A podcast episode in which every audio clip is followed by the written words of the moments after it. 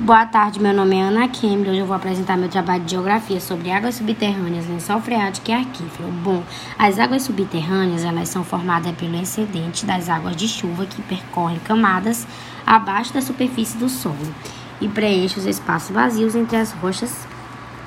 Essas formações geológicas permeáveis são chamadas de arquífero e são classificados entre três tipos: fraturado, poroso e cártico.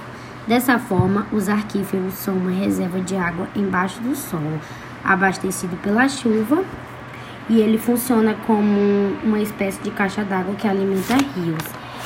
E o lençol freático é um reservatório de água presente nas partes subterrâneas da Terra, os quais variam de 500 a 100 metros de profundidade. E dessa maneira, uma parte das águas da chuva escoa na superfície, enquanto outra parte ela se infiltra nos solos, formando assim os lençol freático.